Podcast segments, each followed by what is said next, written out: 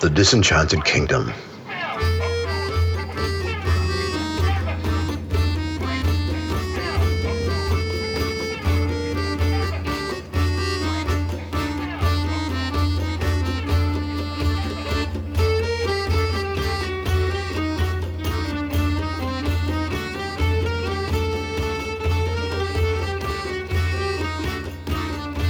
Once upon a time, an evil wizard wanted to enslave the world. He really didn't have any good reason to enslave people, except he was a very lazy evil wizard, and he didn't want to do stuff for himself. Also, he liked shiny things, and he liked nice things, and he really liked to be comfortable. Other evil wizards were trying to enslave the world too, but they only managed to enslave bits of it. A small kingdom here, a large village there, but never the entire world. Worse, none of the wizards could hold on to their slaves for very long. They'd keep escaping, or they would throw the wizards out of their towers. And this made all the evil wizards sad, because though they were powerful, a pitchfork through the stomach really ruined their day. This evil wizard had a name, but he cast a spell forgetting, and so I don't remember it. Do you remember it? No? Then the spell must have worked.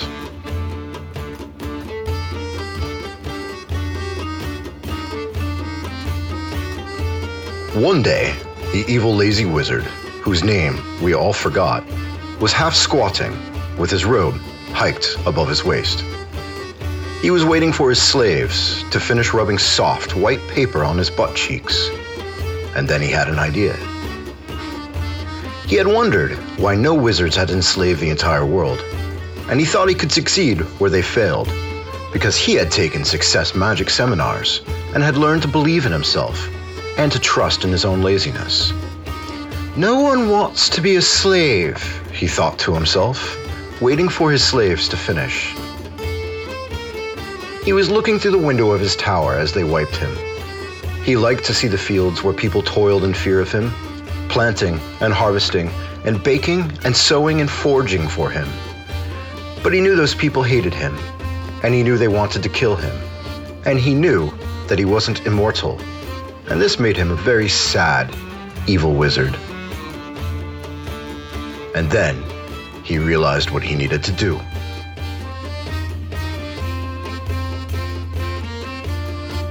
So he summoned the other evil wizards. He hated them. He wanted their slaves and wealth, but he needed their help. Also, he hated them because they ate all of his food when they came over, because they were all very greedy wizards, just like him. So, they all came over and sat in his very spacious tower around a bespoke African blackwood barn door table inlaid with black rhino horn, and they discussed the problem. Our slaves want to kill us, he said, as they all grumbled suspiciously at him, keeping one hand on their wands. But no one disagreed with him. And we're afraid of them, right? He had his hand on his own wand, too. He wasn't going to let himself be in a room full of wizards holding their wands without gripping his own, larger and thicker wand. A few of the other evil wizards shouted back. I fear no one, roared one wizard, making the chainmail under the wizard's robe rattle. They are ignorant and powerless, shouted another, stroking the intricately carved arcane fire wand he'd forced an artisan to make for him. They are lazy and greedy, said a third, patting his overfull stomach so hard that the heavy purse of gold hanging from his belted robe jangled. We should kill them all, said a fourth, rather stupid wizard. Everyone stared at him and glowered, gripping their wands tighter.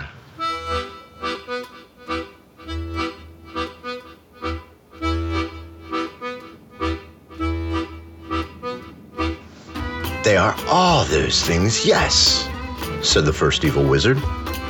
But we need them, because without them we'd have to do things for ourselves.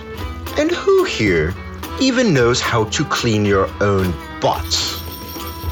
Silence and intense, introspective stares filled the room, followed by expressions of confusion, disgust, and finally, utter panic.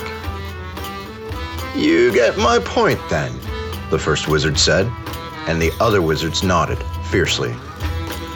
"But our slaves don't want to be our slaves, and they're always trying to stop slaving, and just yesterday, Girdlebuff the Greasy was thrown from his tower by a group of women slaves." The other wizards choked with the news. Girdlebuff had been a very powerful wizard, and very, very lazy. Though they were happy to lose a competitor, they all knew that if the slaves could kill old Greasy, they could kill them, too. "We have to do something!" exclaimed a shrill wizard named Anadora the Vain. She looked like a wedding cake, with white frilled robes, and pink and beige trim, and the powder on her face when she sweat looked thick and clumpy, just like frosting. "Just the other day, I saw one of my slave women wearing something pretty. How dare they? And you know what comes next? They'll decide that they can love whoever they want and think they can choose how many new slaves they birth for me." A great uproar rose from the other wizards. Shouts of, "Oh, we can't have that!" and "How dare they!" and even, "Kill all the women slaves!" It took a while for the crowd to settle. "So," said their host, smoothing his robes, "you are all agreed. We must find a new way to control our workers." The wizard with chainmail under his robes protested. "Slaves!" he said, quite angrily. "There are slaves!" "Serfs!" cried another, and "Peasants!" shouted a third, until the whole room erupted with more shouts. It was very, very loud.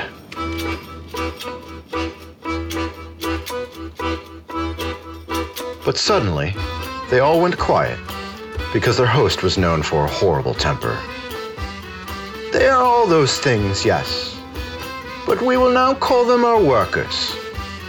If they think they are slaves, they will try to rise up and throw us out of our windows and off our chamber pots. We must change and use a new magic to control them." Everyone in the room clutched their wands tightly, though some started stroking them a bit, whispering things to the wooden shafts that I'm embarrassed to repeat. "A new magic, yes. A magic of forgetting." "What do you propose?" asked a particularly wizened-looking evil wizard, who liked to remind the others how old he was, and was therefore wiser than all the others. But all the other evil wizards know that old doesn't mean wise, so they usually ignored him. Their host smiled wickedly, so broadly that his perfect teeth, whitened with the tears of innocence, blinded a few of them. "We will enchant them so that they can forget they are slaves." The wedding cake wizard, Anadora, was the first to speak. "We can't do that! How will they ever know how powerful we are?" "Oh, they'll know," said the host, "because they will see us and our strong towers and powerful wands, and they will fear us." Anilji of the horrid breath shook his head. "But they already fear us. How will they know we are better than them?" "Oh, they'll know," said the host. "They'll see our expensive towers and beautiful clothes and want to be like us." Erniewaist the Vast shook his head. "But they already envy us. How will we force them to toil for us?" "Oh, they will," said the host, smiling so widely that birds a hundred miles away began their morning song, believing the sun to have risen. "We will convince them that, if they work hard enough for us, they will become like us." The wizards all applauded. It seemed a very, very good idea. And the idea of their slaves working very hard made them particularly happy, because there is nothing worse than a lazy slave. But one wizard, who had not yet spoken because he was too lazy to move his lips, except in order to eat, decided that he would tell everyone what's what. "This will not work," he said, slowly, in shallow, breathless voice. "They will see through our magic." The applause ended, the wizards tittered, and the host leaned forward in his chair. "Do tell, O Nallomouth the Nair." The other evil wizard sighed. Nallomouth talked very, very slowly, which made the evil wizards very impatient, and waiting, after all, was against their lazy lifestyles. Several wizards had specifically enslaved waiters for this very reason. "They will know they are slaves, because their dead will tell them."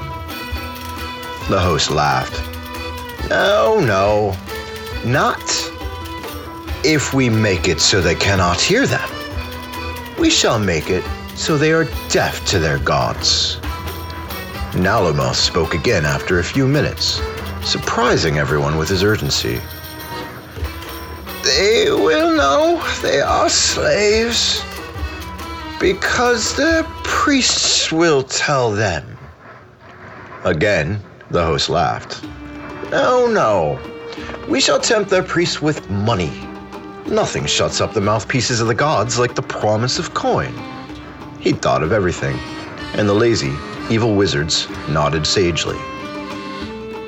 "But," said Nallomouth, by now quite exhausted, "they will know they are slaves, because the stars and animals and forests, who do not toil and do not have masters, they will tell them." "Nallomouth the Nair, you tire me with your naysaying. We will convince them that the forests and animals do not talk, and that the stars are just balls of fire. We will make them think that animals are only for food, and that the forests are only for the wood and the very soft paper that they clean our butts with. And we will give them celebrities." But Nallomouth was not done, though he looked about to pass out from the effort of talking.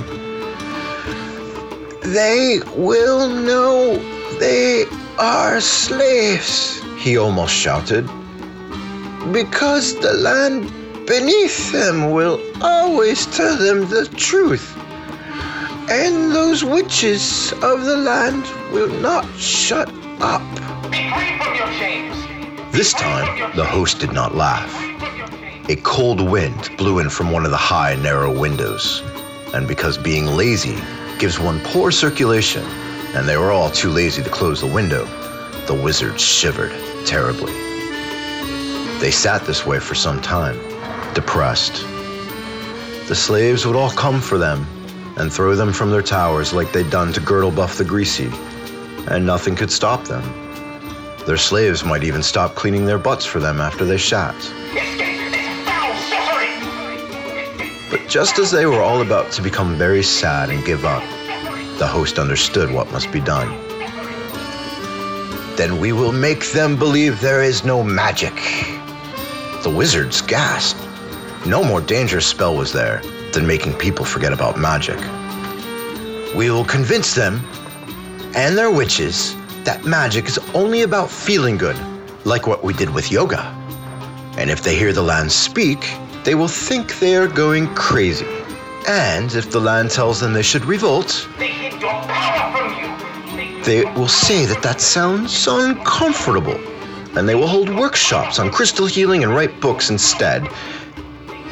And when they no longer believe in magic, they will build supermarkets and amusement parks, and they will watch television." "Ooh," said the wedding cake wizard, Anadora, "I want to go to an amusement telemarket." And this time, Nallomouth had nothing to nay. So the wizards held a vote, because they believed in democracy. And they voted the way evil wizards vote, with a ballot box and flashy election advertisements and campaign promises. And then they threw out all the ballots and declared a winner, because after all, it was democracy. And they all voted to disenchant the world. And they voted to make their slaves think that they were free. And so they cast their spells, They left their towers and went on to rule the world lazily ever after. But it is said, in secret whispers in old forests, that the spell did not quite work the way they had hoped. Though everyone began to think they were free instead of slaves, some still felt like slaves. Though the priests all were tempted with nice houses and fast cars, some still remembered to listen to their gods.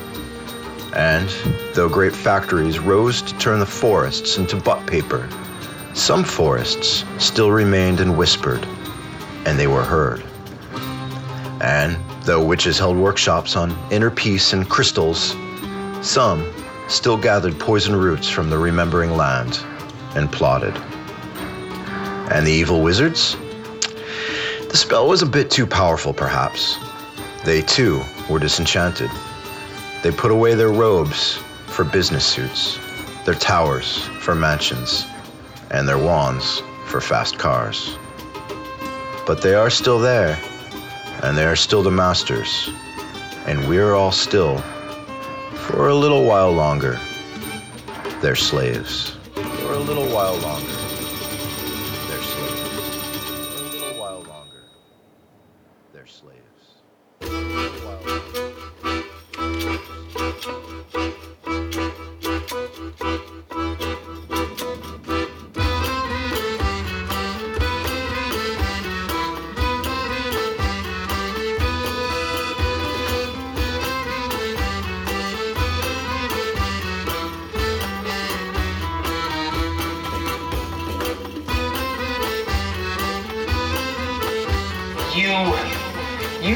seek and find knowledge. You who would elucidate the very barriers that make your existence. You must realize, you must awaken to the fact that you are a slave. You are a slave to your manufactured passions. You are a slave to the control networks that only seek to make you obey. This is a game that's been played long. This is a game that's been played since time immemorial. And what are you going to do about it? You can see everything around you only exists to control you, to contort you, to destroy you. What do you live for? Do you live for another's will? Do you live for another's dream? Is there anything in your life that is truly your own? Your culture is fabricated. Your religion is fabricated. Your existence has been built by think tanks. Nothing inside you is your own. Only that which you yourself have created. All these things exist for a definite purpose, and I will tell you what it is. This purpose is conformity and control. Advertising executives, corporate propagandists, business, quote, leaders, all these people tell you how to act, how to live out of their own egoism, about how they desire you to be. I ask you, what is your own? What spell have you fallen under? What enchantment? What foul necromancy has summoned up spirits to control and contain you? Are you truly your own person? That is my question to you. At what point do you awaken to the invisible chains of sorcery that wrap around your individuality? At what point do you awaken to realize that the world that you think is organic is nothing more than controlled? I ask you to awaken, to dream, to think. Are we anything if we do not think? They banished magic from this world. Why? For the sheer fact that they did not want individuals in their little lives to imagine that they could affect the greater reality without kings, without priests, without churches, without buildings. Yes, they hid that from you. They hid your power from you for a definite purpose. To rob you, to disenchant you, to enslave you. This is your heritage. So what are you going to do about it? To what do you plan to act? How do you plan to destroy this? This is your sole and only mission. Be free from your chains. Escape this foul sorcery. Let us leave this world of illusion. And once again, take the reins of our own life and break